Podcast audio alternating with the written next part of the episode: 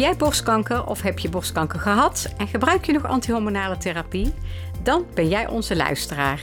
In deze podcast, De Antihormonologen, vertellen we je alles over de werking en bijwerking van deze therapie. En wie zijn wij? Wij zijn Judith en Monique, beide verpleegkundig specialist en werkzaam in de borstkankerzorg in een groot perifere ziekenhuis. En daarnaast zijn wij ook nog ACT-coach. Met onze kennis en ervaring zullen wij jou door deze vaak pittige periode heen helpen. Want wat er is gebeurd, verander je niet. Maar wat jij ermee doet, is wat het wordt. Welkom bij de Antihormonologen. Veel luisterplezier. Welkom bij alweer aflevering 3 van de Antihormonologen. We zijn weer erg blij met al jullie feedback en vragen na de tweede podcast. Er komt zeker ergens in de reeks een aflevering waarin we al jullie vragen gaan beantwoorden. In deze aflevering gaan we het hebben over de bijwerkingen van de antihormonale therapie in het algemeen. Maar Jut, wat is nou eigenlijk een bijwerking? Tja, bijwerkingen, ja, dat zeggen we natuurlijk ook heel vaak. Hè? Van joh, als je maar geen last krijgt van bijwerkingen. Maar als je kijkt naar de definitie van bijwerkingen, zijn bijwerkingen ongewenste of onbedoelde effecten die optreden bij een medische behandeling. Een bijwerking ontstaat doordat medicijnen niet alleen iets doen op de plaats waar de kwaal zit, maar ook op andere plekken in het lichaam, waar het eigenlijk dus niet nodig is of ongewenst is. Bijwerkingen kunnen ernstig zijn, maar meestal zijn ze onschuldig. En soms kun je er zelf ook echt wat aan doen om bijwerkingen te voorkomen. Ik vind dit wel een mooi bruggetje als je het hebt over bijwerkingen, want dat is natuurlijk altijd wel echt iets wat ja, vrouwen bij voorbaat al afschrikt en waar ze heel erg bang voor zijn. Zeker, zeker. Ja en we hebben natuurlijk in de vorige aflevering het uitgebreid gehad over de werking van de antihormonale therapie. Daar hebben we natuurlijk besproken dat de antihormonale therapie de vrouwelijke hormonen remt of blokkeert. En wat kunnen daar dan bijwerkingen bij zijn? Ja, als je het daar zo over hebt, hè, dat het dan inderdaad die vrouwelijke hormonen remt of blokkeert, dan kun je natuurlijk voorstellen dat het veranderen van die vrouwelijke hormonen in je lijf klachten kan geven, net zoals in de overgang. Ja. En dus veel bijwerkingen van deze therapie lijken daar ook echt wel echt heel erg op. Ja. En wat natuurlijk vaak super rot is, dat heel veel van onze patiënten of vrouwen zoals jullie daar nog helemaal niet aan toe zijn. Nee. Dus dat het lijf gewoon daar heel erg in tegenstribbelt. Ja. En dat maakt het vaak nog extra pittig buiten de vrouwen die natuurlijk al wel de overgang doorgegaan zijn, ook bijwerkingen ervaren op dat vlak. Ja. En daar juist weer net van af waren en voor hun gevoel weer terugkomen in die overgang waar ze bijvoorbeeld van tevoren al zoveel last van gehad hadden. Ja, dat is wel vaak een grote hobbel om te nemen dan, hè? Zeker. En dat maakt ook altijd dat je je dan juist heel goed kan voorstellen hoe vervelend bepaalde klachten zijn geweest, bijvoorbeeld. Mm-hmm. Hè?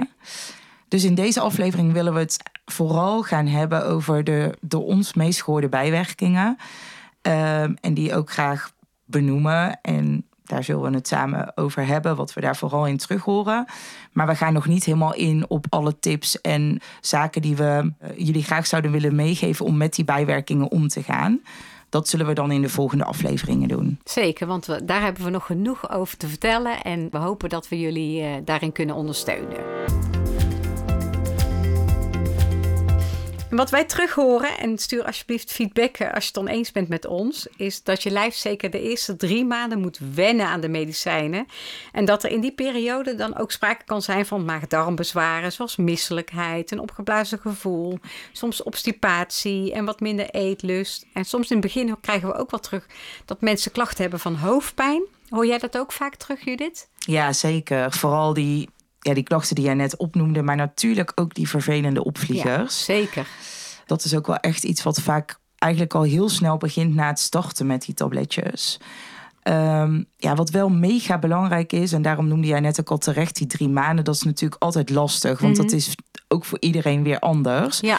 Maar ik denk dat de boodschap wel echt is dat je lijf dus echt moet wennen aan die tabletjes. En dat ook wel super belangrijk is om daar je lijf ook echt aan te laten wennen en die tijd te nemen. Want we zien ook vaak wel dat na een bepaalde periode dan dus ook echt wel die bijwerkingen een stukje minder worden. Of in ieder geval een aantal van die bijwerkingen. Ja, zeker. Geldt helaas niet voor alle bijwerkingen. Maar dat is wel echt een belangrijk dingetje.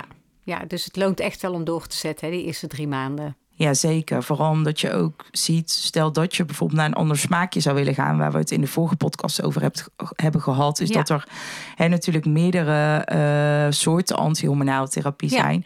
Moet je lijf er ook weer opnieuw aan wennen. Zeker, ja. Dus dat is wel echt iets waar wij, denk ik, ook allebei onze patiënten ook altijd wel heel erg in proberen te motiveren. Ja, en te ondersteunen natuurlijk. Hè? En als je ook uitlegt waarom je lijf daaraan moet wennen, dan zie je vaak wel dat mensen wel die moeite nemen om die 3 maanden door te komen.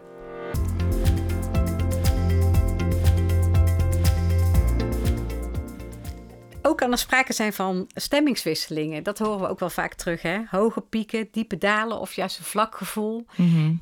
Mensen bellen vaak en zeggen dan, joh, ik herken mezelf gewoon niet. Hoe dat ik reageer op mijn werk, naar mijn partner, naar mijn kinderen. Ik ben mezelf gewoon kwijtgeraakt. Ja, dat is zo'n vervelend gevoel als dat je gaat overheersen. Mm-hmm. En dat is ook zo'n ongrijpbare gevoel en bijwerking. Mm-hmm. Ook vooral dat mensen zeggen, ik zou juist eigenlijk veel meer blij moeten zijn, want ik heb een groot deel van mijn behandeling afgerond en ik had bijvoorbeeld mooie uitslagen, maar ik voel dat helemaal niet. Nee. Ik voel juist inderdaad dat vlakke of snelle boos zijn, wat jij ook zegt. Hè? Huilen. Heel erg huilen, dat hoor ik ook vaak. Hè? Dat mensen zeggen, die tranen zitten me zo hoog. Ik kan om iedere scheet letterlijk huilen. Ja. Zelfs in de supermarkt bijvoorbeeld. Als het niet snel genoeg gaat of er gebeurt me iets. Of je moet afrekenen. Ja, nou, dat is soms ook om te huilen. Ja, dat is ook om te huilen. Ja, dat is dan ook al een mega rotgevoel. Want er is al zoveel onzekerheid over alles wat er geweest is vaak. En dan zit je ook gewoon soms ook gewoon sowieso niet heel lekker in je vel. En dat maakt het gewoon allemaal super lastig. Mm-hmm. En als we het daarover hebben, over niet lekker in je vel zitten, dan is iets wat we heel erg moeten verdedigen soms. Ook al wil je zo'n therapie nooit verdedigen. Maar dat heel veel mensen ook eigenlijk altijd vragen. En ik heb gelezen dat ik er dik van word. Dus die gewichtstoename, dat is ook echt iets waardoor mensen altijd heel erg er tegenop zien om te starten, is mijn beleving. Vind jij dat ook? Ja, dat vind ik zeker ook. En dat is ook vaak inderdaad een van de eerste dingen die mensen ook vragen. Als je uitleg gaat geven over de therapie of als je het alleen nog maar te sprake brengt. Dat is wat mensen gehoord hebben, gelezen hebben, online of in boekjes of in bijwerkingen. Die gewichtstoename en wat ze daaraan kunnen doen. Maar dat is wel vaak waar het mee begint, ja. Ja, dat is zo'n veelgehoorde vraag. Ja. De twijfel, ja, weet je. En ik denk vooral naar borstkanker, hè, vinden veel vrouwen hun lijf natuurlijk toch al veel minder mooi. Hè? Vaak een pittige periode met bijvoorbeeld ook chemotherapie vooraf, waardoor je haren bent verloren, een borst die veranderd is of geen borst meer, of een gereconstrueerde borst. En dan het idee hebben en bang zijn voor ook nog veel gewichtstoename en daardoor ook nog een veranderd lijf wat je niet wil. En dat kan je natuurlijk ook super onzeker maken. Dat je sowieso heel anders in je vel zit en dat je het dan ook heel moeilijk vindt om jezelf bloot te geven, letterlijk en figuurlijk.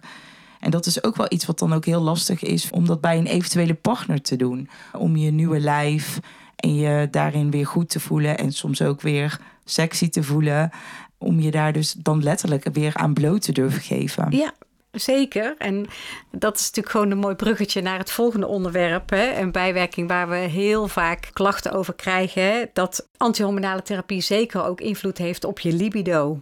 Ja, toch? Zeker. Mensen geven terug van minder zin in seks, drogere slijmvliezen, waardoor vrije pijlen kan zijn en daardoor vaak nog minder zin, waardoor je dus in een neerwaartse spiraal komt. En het is toch ook wel een lastig onderwerp. We proberen het altijd wel bespreekbaar te maken natuurlijk. Voor ons, wij proberen er laagdrempelig in te zijn, maar je ziet vaak wel voor mensen dat het een moeilijk onderwerp is en dan zeker om er met ons over te praten en vaak ook om met een partner erover te praten. En hoe zie jij dat? Ja, dat is ook echt wel mijn ervaring. Ik denk dat het echt het meest moeilijke, nog steeds niet besproken onderwerp in de spreekkamer is. Ja. Sowieso met de dokter. Hè? Ja. Daar wordt sowieso een mega drempel ervaren. Ja. Ik merk soms aan mezelf ook dat ik het lastig vind om de opening te vinden. Helemaal als een patiënt samen met haar partner komt. Ja. Hè? Dan kom je toch wel heel dichtbij. En is het natuurlijk toch een heel persoonlijk onderwerp. Ja. Terwijl het eigenlijk heel gek is, want we vragen ook naar heel veel andere basale dingen. En zeker. Niks zo bazaal als dit. En eigenlijk zou die taboe er ook helemaal niet moeten zijn. Nee, die moet er echt af. En ik denk ook echt dat we onszelf daar heel erg hard voor moeten maken om die eraf te halen. Want, ja. En dat we daar gewoon openlijk over durven praten. Want niks zo vervelend als er al zoveel veranderd is door je ziek zijn. Dat dit dan ook niet meer zo fijn kan zijn. Nee. Dus dat zo belangrijk is om hier over in gesprek te zijn. Zowel met ons en de ruimte te voelen om dat te kunnen doen. Hè, met je behandelaars. Maar zeker ook met je partner. Ja, zeker. Daar kunnen we natuurlijk ook in helpen. Hè? Hoe dat mensen zelf onderling het gesprek aangaan. Zeker, want het bespreekbaar maken is vaak al het halve werk. Ja. Hier komt sowieso dus ook een hele mooie aflevering over. Genoeg want hier is vertellen. Heel veel over te vertellen. Ja, zeker. En ook zeker veel mooie tips in te geven. En als we het dan hebben over die drogere slijmvliezen, wat we net al zeiden, is het ook wel wat ik vaak terughoor van mijn huid verandert, mijn haren veranderen. Ja. Wat we dan wel horen is wel echt dunner wordend haar. Mm-hmm. Hoor jij dat ook? Ja, dunner wel. Maar gelukkig horen we eigenlijk bijna nooit dat mensen echt kaal worden. Nee, niet, zeker niet zo die haarverlies als bij chemotherapie. Absoluut niet, nee. En wat ook nog een veel gehoorde bijwerking is, die horen we echt heel veel. Stramheid in gewrichten, waardoor je natuurlijk ook nog ouder voelt dan dat je bent. En dat je ook beperkt wordt in je dagelijkse bezigheden. Vaak hebben mensen het over ochtendstijfheid. Hè? Als je uit bed komt en je gaat op de rand van het bed zitten. Dat voelt alsof je een marathon gelopen hebt. En dan moet de dag nog beginnen. En bij de aromataseremmers, altijd een lastig woord. Hè? Dat zijn dus de tabletjes letrozol en anastrozol. Ja, daar kan botontkalking bij optreden, de osteoporose. Ja, dat is echt iets waar je niks van voelt. Hè, maar wat natuurlijk op de lange termijn gewoon wel hele vervelende klachten kan geven. Hey, je ziet dan bijvoorbeeld dat je makkelijker botbreuken kan krijgen. Mm-hmm. Of wat last van je rug, doordat het allemaal wat makkelijker inzakt. Deze bijwerkingen met ook door jou de ingeleide, vooral stijfheid, stramheid bij het opstaan als je lang gezeten hebt. Nou, ook hier gaan we nog een hele aflevering aan wijden. Voldoende over te vertellen nog. Wat we niet genoemd hebben, en het is ook niet echt een bijwerking, is de vermoeidheid die in het hele proces optreedt. Mm-hmm. In de hele behandeling tijdens borstkanker, maar ook zeker tijdens de antihormonale therapie, is wel vaak sprake van alle overheersende vermoeidheid. En dat is vaak nog het lastigste mee om te gaan. Daar willen we het graag in aflevering 4 uitgebreid met jullie over hebben. Daar willen we wel veel over vertellen. Zeker ook omdat we natuurlijk ook gezegd hebben dat we ACT-coach zijn. En met de ACT-therapie kunnen we daar heel veel tips voor geven. Nou, nu we bijna aan het eind van deze aflevering zijn, zijn wij heel benieuwd wat jullie gemist hebben mogelijk. En wat je heel graag had willen horen. Laat het ons weten via ons Instagram-account, De Antihormonologen. En dat mag natuurlijk ook altijd via een DM'tje. We zijn heel blij dat je geluisterd hebt en hopelijk voel je je ook gehoord. Dit was alweer de 3e aflevering van De Antihormonologen. Laat alsjeblieft een recensie achter en abonneer je op onze podcast. Zo worden wij beter vindbaar en we leren graag van jullie feedback. En als je je abonneert, ben jij de eerste die hoort wanneer de volgende aflevering online komt. Tot de volgende keer!